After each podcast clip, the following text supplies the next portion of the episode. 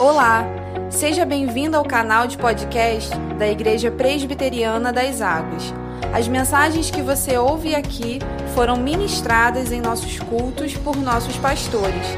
Deus te abençoe poderosamente. Segundo livro dos Reis, capítulo 7, a partir do verso 3, está projetado para você aí. Diz assim: Havia quatro leprosos junto à porta da cidade. Eles disseram uns aos outros: Por que ficar aqui esperando a morte?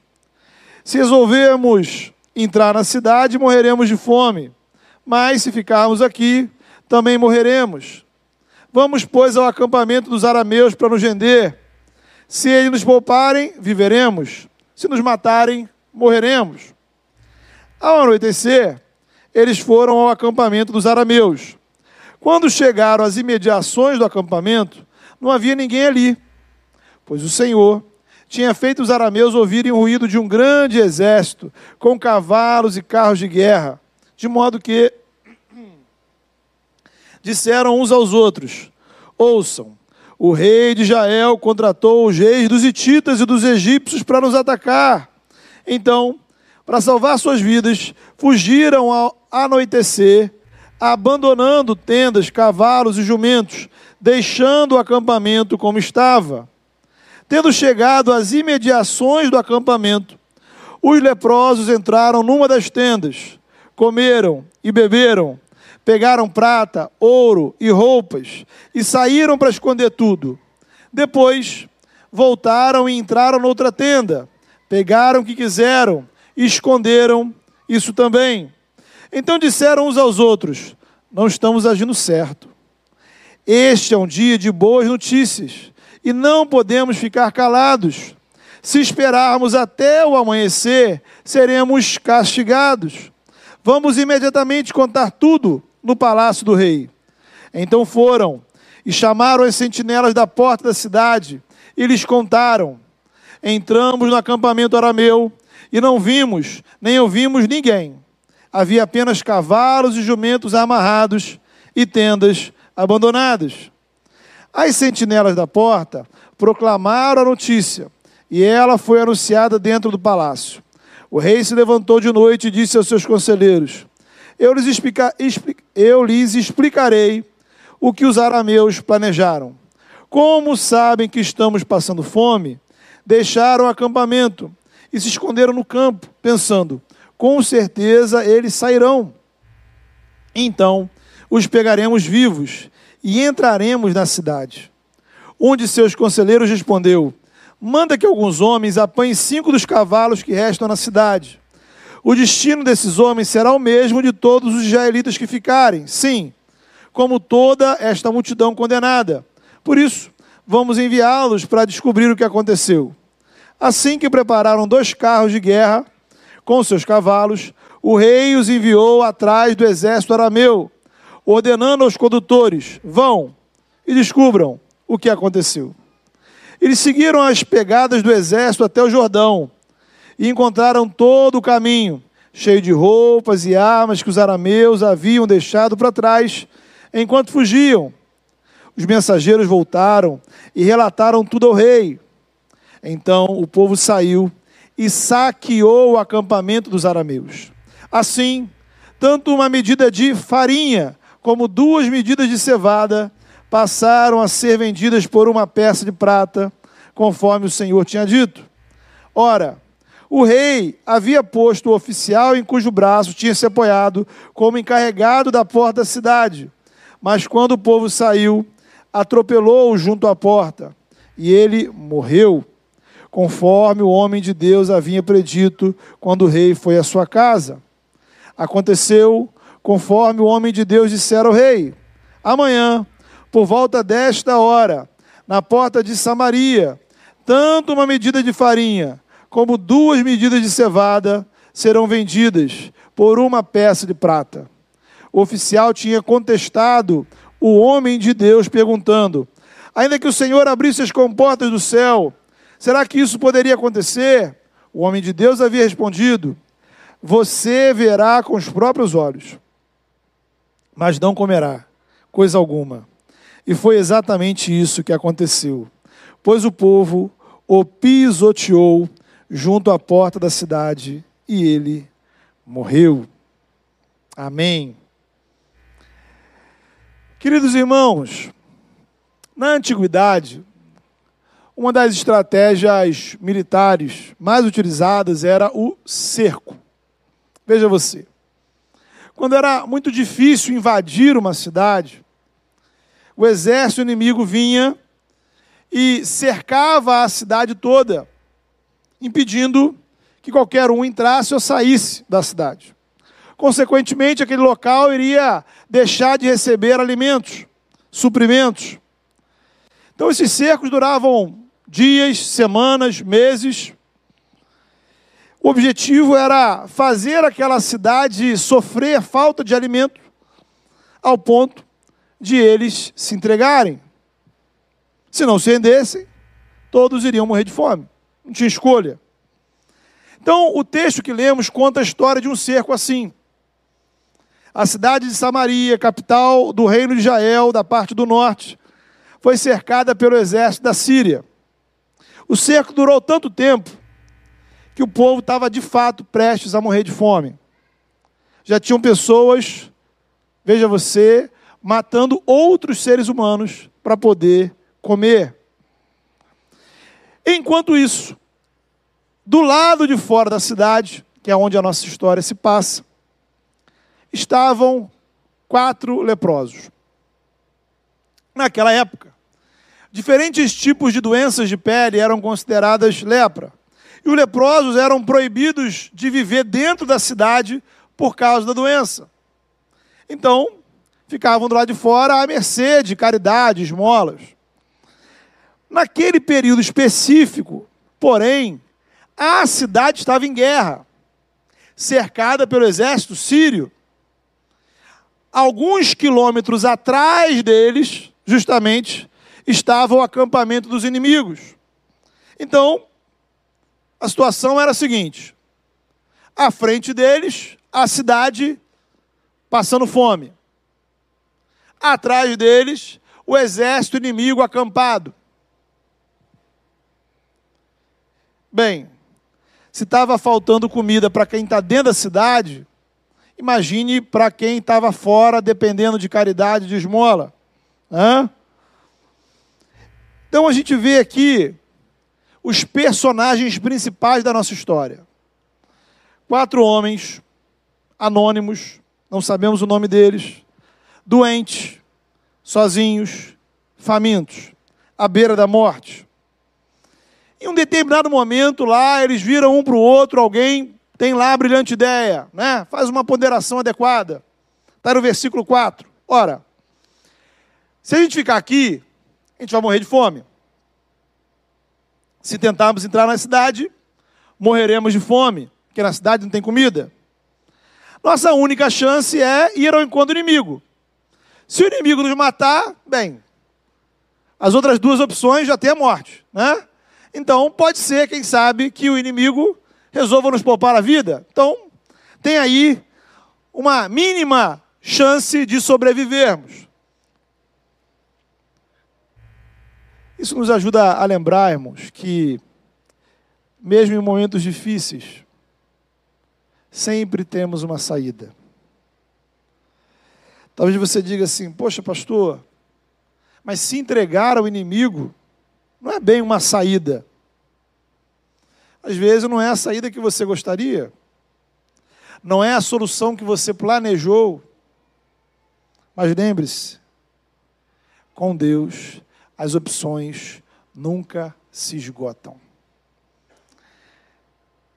Então é importante, irmãos, trazer isso para o coração. Não importa o que a gente esteja atravessando, existe uma saída. Deus tem uma saída para você, Deus tem uma saída para mim. E a gente precisa pregar isso para o nosso coração, pregar isso para nós mesmos. O Senhor tem uma saída para mim. O Senhor tem uma solução para o meu problema. Outro ponto interessante é que, independentemente do tamanho da sua crise, você precisa tomar uma direção. nada vai acontecer se ficarmos na inércia. Se aqueles leprosos ficassem ali sentados, chorando, reclamando da vida, né?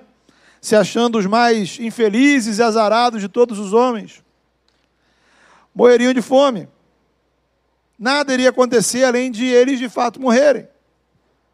Então a gente tem que orar ao Senhor, a gente tem que buscar o Senhor, a gente tem que ouvir a palavra e a gente tem que tomar posição. Há tempo de meditar, de parar, de refletir. E há tempo de agir. Tempo de tomar um novo rumo na nossa vida.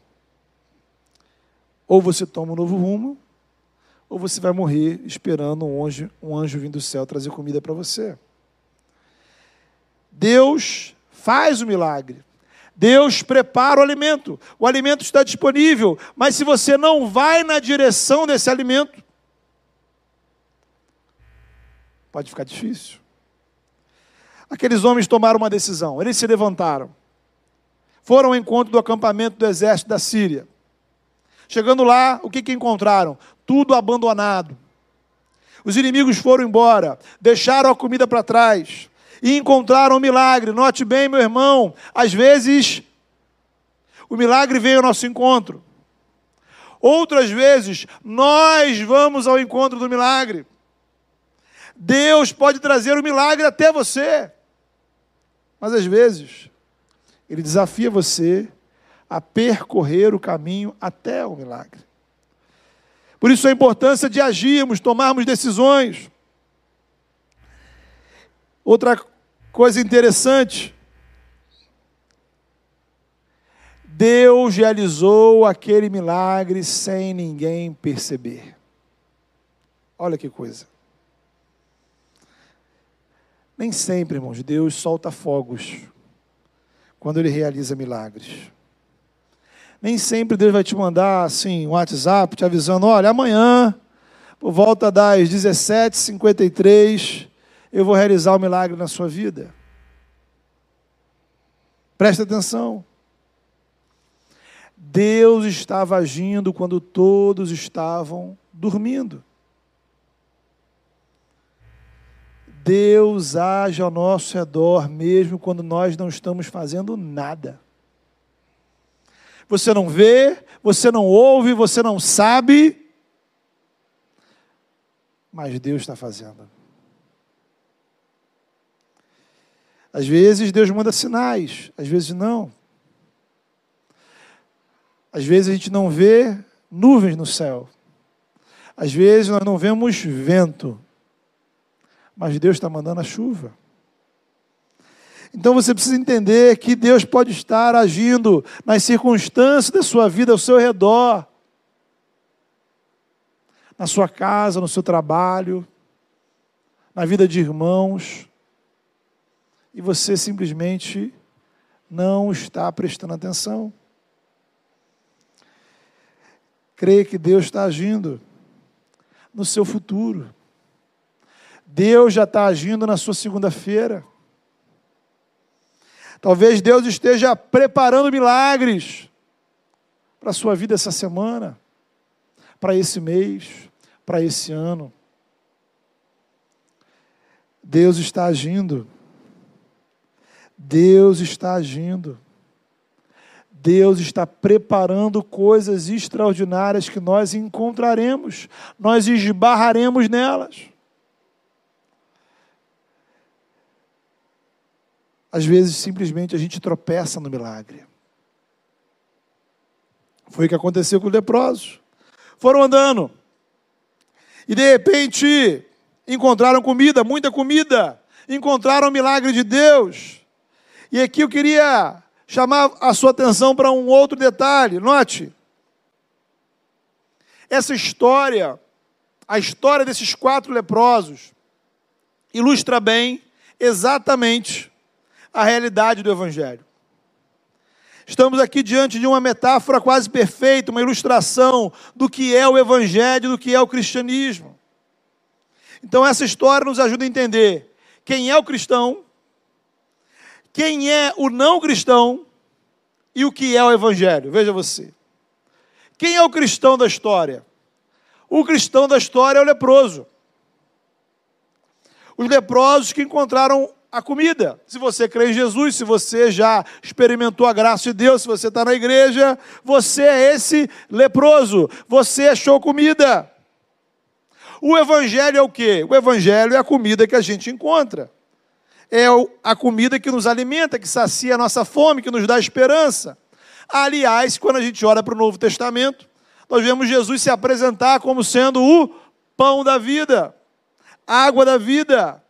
Ora, o Evangelho é Cristo, Filho de Deus, que morreu na cruz, o nosso Salvador, aquele que deu a vida dele por nós, tomou sobre ele nossa culpa, nossa condenação, nossa morte. Morreu na cruz, ressuscitou, está vivo. Todo aquele que nele crê sacia sua fome. Naturalmente, muito mais do que a fome do estômago, a fome da alma, a fome do coração. Você foi criado para ter relacionamento com Deus. E o pecado é um poder que te afasta de Deus. Aí você tem fome de Deus, mas você tenta satisfazer essa fome com outras coisas. É como se na hora de almoçar você só comesse balas ou biscoitos. Imagina, você vai passar o dia inteiro só com bala e biscoito. Talvez a sensação de fome naquele momento possa passar. Talvez você até sinta a sua barriga cheia.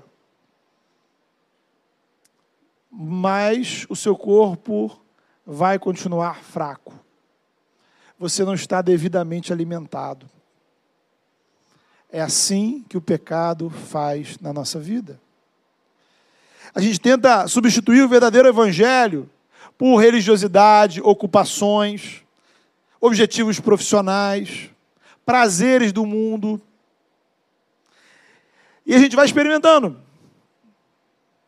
A gente continua faminto. É a experiência de muitas pessoas nesse carnaval. Tentam satisfazer o vazio e a angústia da alma com o máximo de diversão e prazer possível o máximo de álcool e sensualidade possível para esquecer a sua própria vida e as coisas que realmente importam. No fim do dia, a barriga está cheia, mas a alma continua vazia. O único que pode preencher a necessidade da nossa alma, do nosso coração, é o Senhor. Ele nos oferece um relacionamento verdadeiro, real, concreto em Cristo Jesus. Você não precisa dos pães que o diabo oferece. Você precisa do verdadeiro alimento. Lá em João, no capítulo 6, Jesus afirmou: Eu sou o pão da vida. Aquele que vem a mim nunca terá fome. Aquele que crê em mim nunca terá sede. Aquele que se alimenta de mim tem a vida eterna. O Evangelho é o alimento que dá vida. Ora, ele dá significado à sua vida, porque ele nos dá a vida de Deus em Cristo Jesus, através do Espírito Santo, comunhão com Deus Pai, Filho e Espírito Santo. O Evangelho é alimento, agora, se ele é alimento, você precisa se alimentar. Ser cristão não é apenas você descobrir um bom restaurante, né? A gente poderia pensar que nessa metáfora a igreja são os restaurantes. Olha, naquela igreja tem uma comida muito legal, bacana, excelente.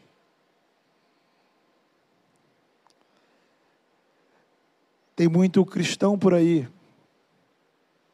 mal alimentado, faminto, porque não tem se alimentado regularmente do Evangelho.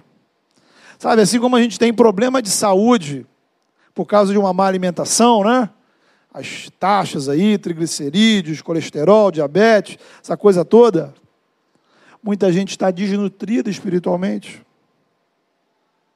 Por quê? Porque não importa se eu me converti há 50 anos atrás ou anteontem. eu preciso me alimentar diariamente, regularmente. Eu preciso de alimentação. Então, as disciplinas espirituais, que nós tanto, falamos, falam, dizem respeito de, a isso. Né? Você lê a Bíblia regularmente, louvar a Deus regularmente, ouvir a exposição da palavra, adorar o Senhor, participar da ceia, viver em comunhão, falar de Jesus, servir ao Senhor.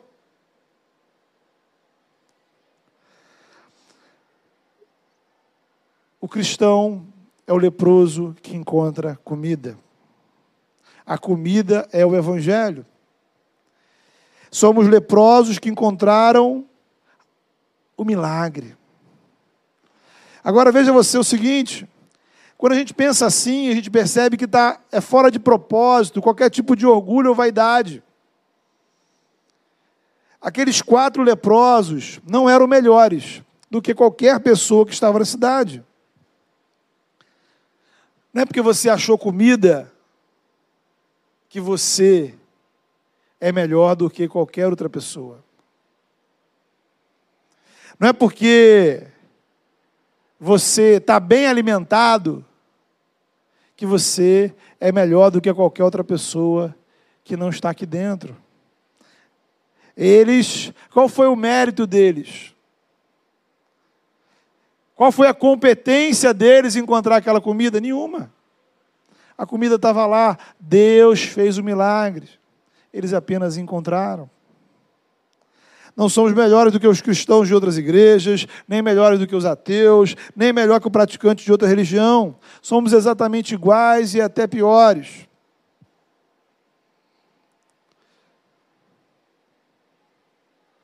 A diferença básica entre o cristão e o não cristão é uma só. Nós encontramos comida. Nós encontramos comida. Porém, e aí vem o desafio, às vezes a gente encontra comida, mas a gente continua com fome.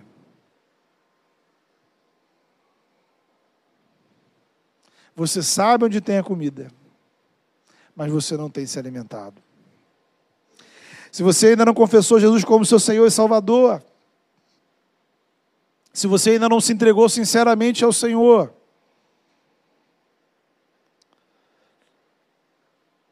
Deus oferece em Cristo alimento para a sua alma, alimento para a sua vida, para satisfazer a sua necessidade, a necessidade da sua existência.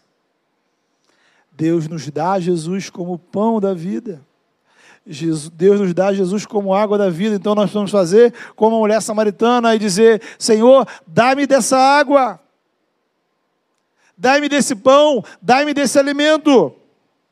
Aqueles leprosos não pagaram por alimento, eles não trabalharam por aquele alimento, eles não plantaram para depois colher, eles apenas encontraram, e isso é graça.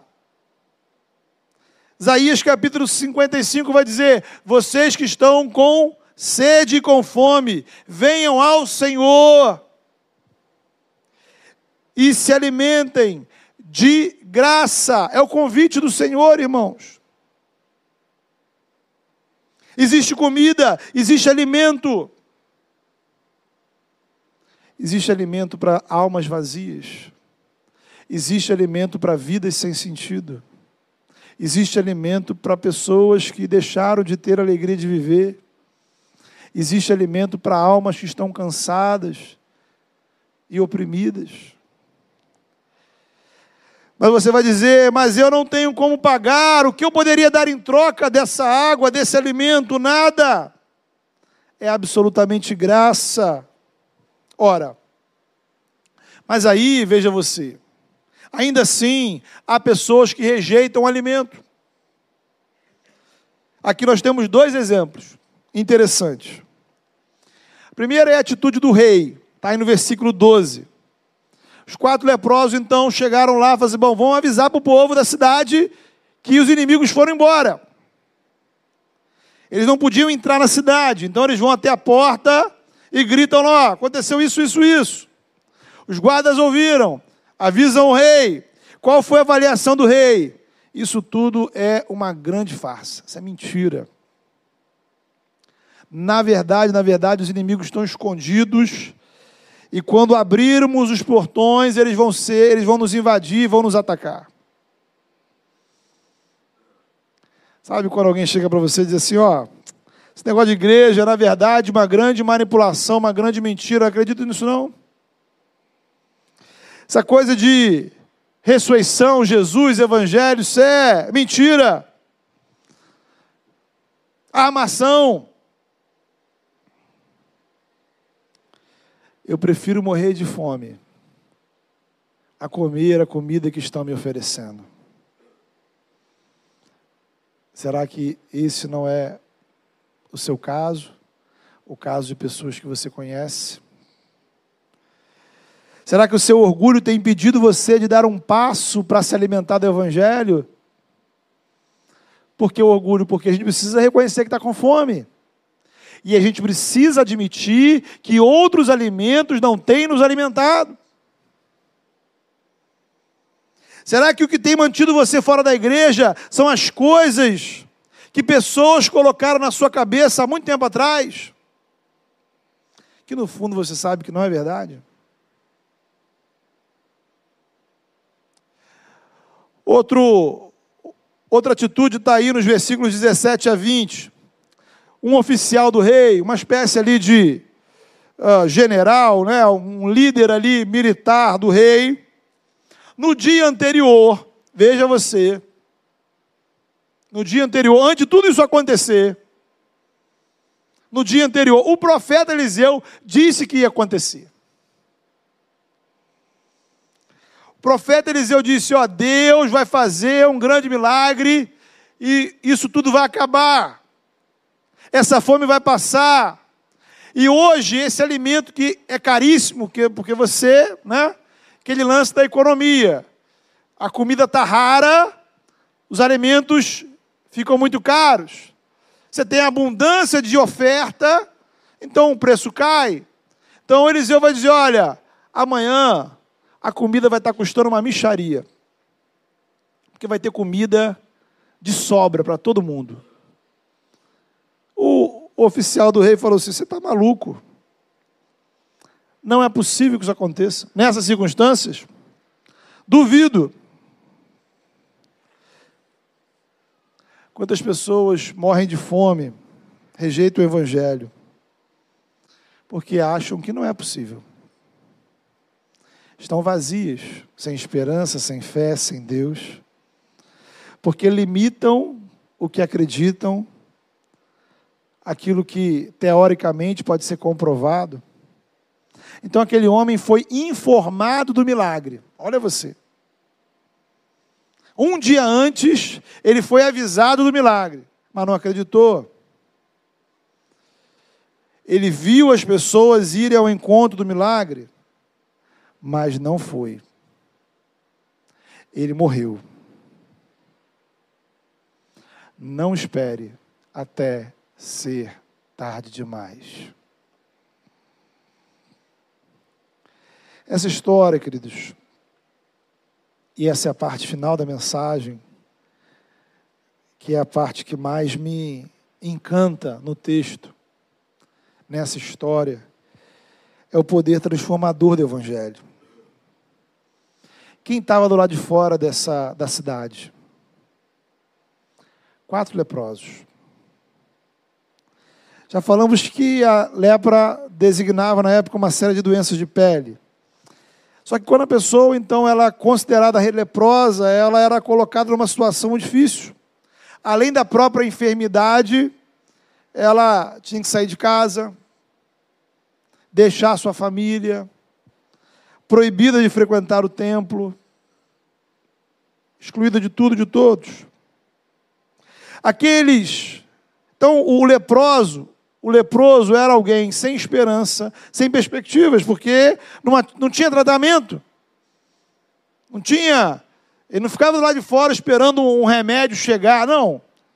Ele ficava lá para o resto da vida. Podia acontecer por algum milagre de Deus, né? alguma reversão biológica do seu corpo, das manchas desaparecerem e ele poder retornar, mas fora isso, ele só podia esperar viver o resto da vida sozinho, solitário, à mercê da caridade dos outros. E é assim que muitas vezes a gente fica, sem esperança. Quantas pessoas já começaram esse ano completamente desanimadas, sem nenhuma expectativa? Talvez você esteja sentindo assim. Sabe aquela sensação? Poxa, nada vai melhorar. Nada vai acontecer. Olha,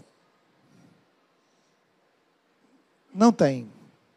Vai dar errado, vai dar ruim, enfim eu estou completamente desmotivado, desanimado, esperando o pior acontecer.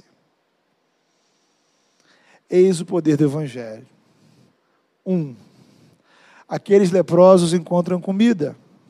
Pela graça de Deus, eles encontram alimento. Deus trouxe esperança para a vida deles. Houve alegria, muita alegria, festa, celebração, comemoração, risadas possivelmente lágrimas de emoção. É assim que a gente fica. É, como diz o Salmo 126, quando o Senhor restaurou a sorte de Sião, ficamos como quem sonha. Então a nossa boca se encheu de riso e a nossa língua de júbilo. Então entre as nações se dizia: grandes coisas fez o Senhor por nós. Em outras palavras, quando o Senhor faz grandes coisas por nós, nós ficamos rindo à toa.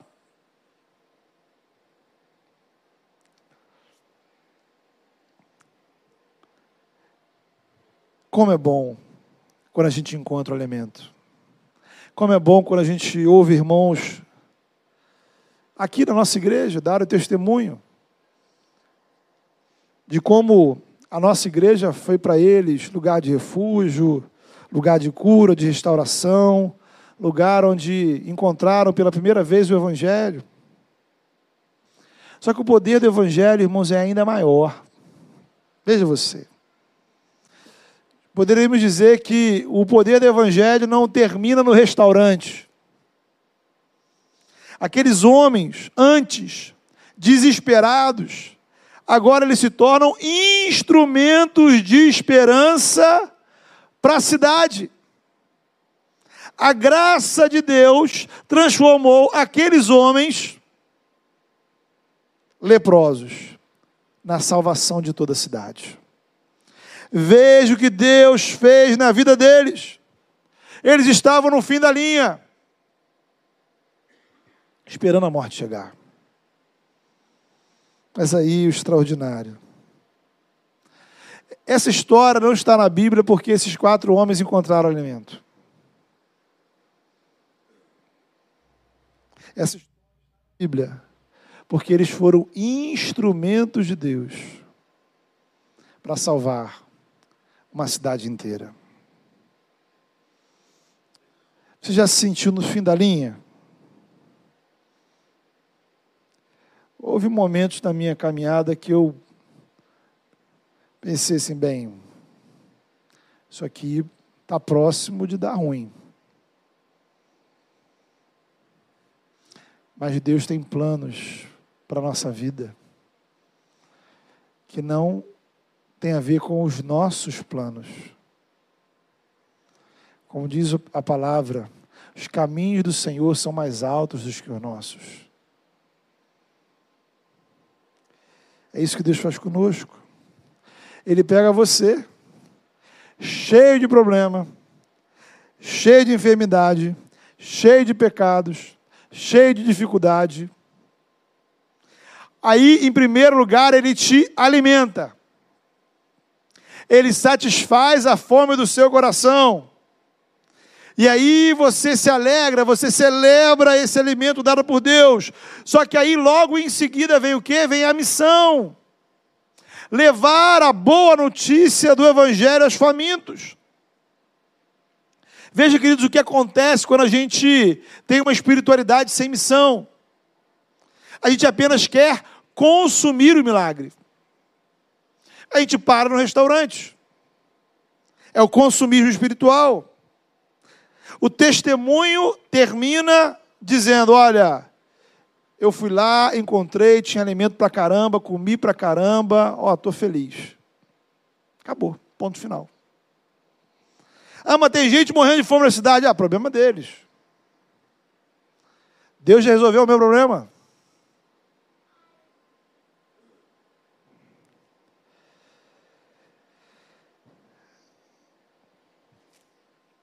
Milagres precisam mudar quem nós somos. Precisam mudar a nossa posição espiritual no reino de Deus. Milagre não é apenas para satisfazer a sua fome, te dar um bem-estar. Deus faz coisas na sua vida extraordinárias. E isso precisa mudar a sua maneira de se posicionar diante do Senhor. Sua vida não pode continuar igual. Veja, versículo 9: hoje é dia de boas notícias, não podemos ficar calados. Eu preciso dizer para o faminto que há alimento. Quantas pessoas ao nosso redor desesperadas, famintos, enquanto a gente está se esbaldando de comer o Evangelho? Bem, veja, você parar para pensar, aqueles leprosos podiam muito bem considerar o seguinte: olha, nós estamos aqui, nós fomos expulsos da cidade mesmo, continuamos leprosos. Perceba isso. Note bem este aspecto. Eles não deixaram de ser leprosos. Eles continuaram sem direito de entrar na cidade.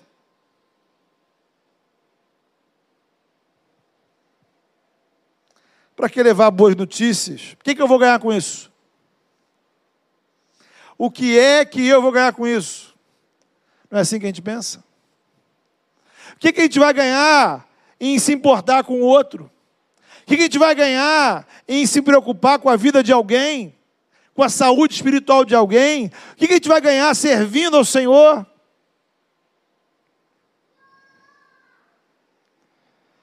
A graça de Deus que nos alimenta também transforma a nossa mentalidade. Passamos a nos importar com os outros, passamos a nos importar com o reino de Deus. Falei hoje de manhã. O pecado nos leva a deixar-nos de, de, de, nos importar com a vontade de Deus. E à medida que a gente deixa de se importar com a vontade de Deus, a gente deixa de se importar com o outro, com a igreja e com nós mesmos. O Evangelho nos faz nos importar com Deus e com tudo aquilo que é importante para Deus. Eu vou me importar com a sua vida, porque você é importante para Deus. Eu vou me importar com a igreja, porque a igreja é importante para Deus. Eu vou importar com a minha família, com a minha saúde, porque isto é importante para Deus. É tempo de compartilhar o alimento que a gente encontrou. É tempo de sermos instrumento de esperança individualmente no nosso dia a dia, no seu trabalho, junto aos seus vizinhos, por onde você andar, e coletivamente como igreja. É preciso cooperar, participar do movimento do reino. Não basta, irmãos, a gente apenas orar por nossos alvos missionários, orar para que nossos amigos se convertam. A oração é fundamental, mas eu preciso compartilhar. Não basta a gente se orgulhar e se alegrar por sermos uma igreja relativamente saudável em um oceano de igrejas doentes. Não basta a gente ter um, lá no nosso DNA que a gente quer transformar a cidade. Quando nós nos alimentamos do Evangelho, quando nós experimentamos o milagre, nós precisamos transformar a nossa maneira de olhar para o outro, a maneira de participar do reino cooperando para que vidas sejam alimentadas, cooperando para que a igreja seja instrumento de salvação. Então, queria convidar você a olhar para frente e a fechar os seus olhos nessa noite, orar ao Senhor. Se você pode se encontrar nessa história de várias maneiras, né? Talvez você se encontre como esses que estão famintos, até desesperados, vazios, a busca de ou em busca de uma solução, de uma esperança. Talvez você não veja perspectiva. E você de fato está à espera de um milagre.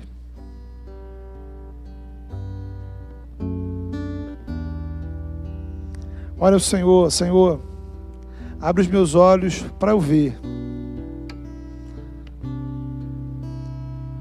De alguma forma, aqueles leprosos foram no caminho certo. Eles nem sabiam que iam encontrar, mas eles encontraram.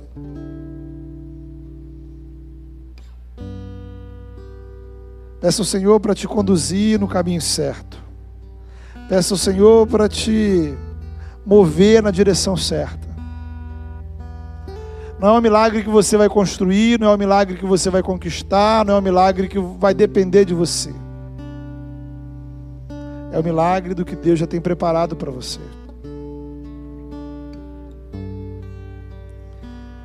Mas talvez você se encontre numa outra situação.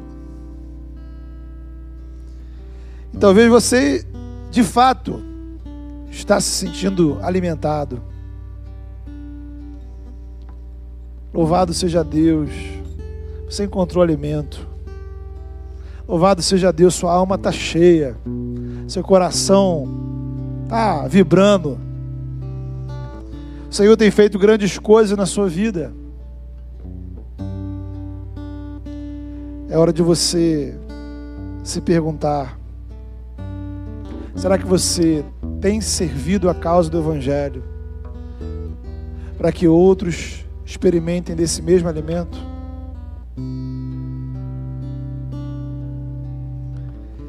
O Evangelho não muda apenas o que está dentro da gente. O Evangelho muda quem a gente é. Esse é o Senhor. Fale com o Senhor sobre isso.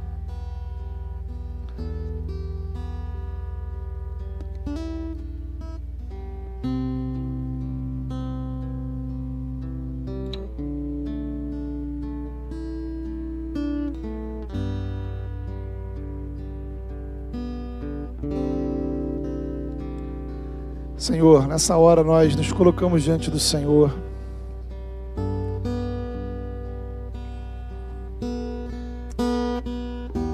Pai, que situação desesperadora, Senhor. Que tantos aqui, ó Pai, ao nosso redor se encontram.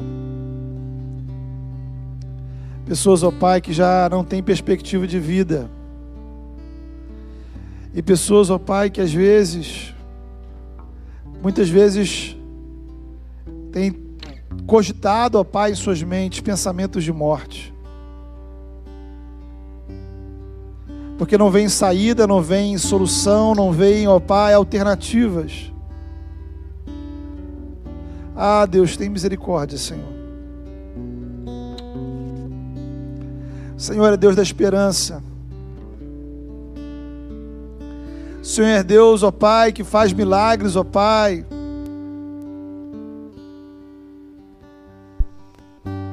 que nós não estamos esperando. O Senhor nos surpreende. Venha ao nosso encontro, Senhor. Intervém nas circunstâncias da nossa vida, da nossa história. Muda realidades, ó Pai. Abre caminhos. E nos impulsiona, Senhor, na direção certa. Que possamos seguir na direção do Teu milagre, Senhor. E a nos deparar, ó Pai, com o milagre do Senhor.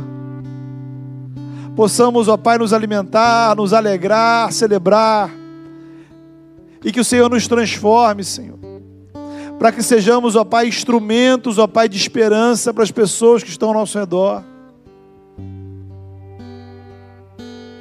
Faz, ó Pai, de cada um de nós, ó Pai, homens e mulheres, Que apesar, ó Pai, das nossas enfermidades, apesar de leprosos, apesar, ó Pai, de pecadores, apesar de limitados, tem o privilégio de cooperarmos com o teu reino. Temos o privilégio de sermos instrumentos da tua missão aqui na terra.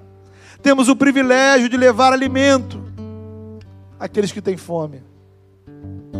Faz dessa igreja, Senhor, um espaço onde pessoas possam encontrar o verdadeiro alimento do Evangelho. Deus, em nome de Jesus.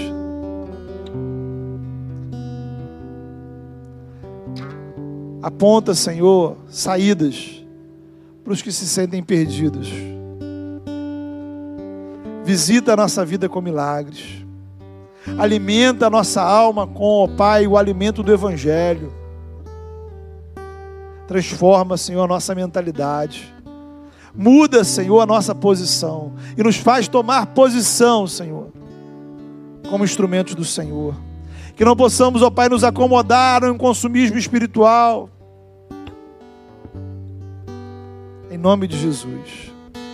Atua em nós. Atua, Senhor, entre nós. Atua através de nós. Em nome do teu filho Jesus. Amém.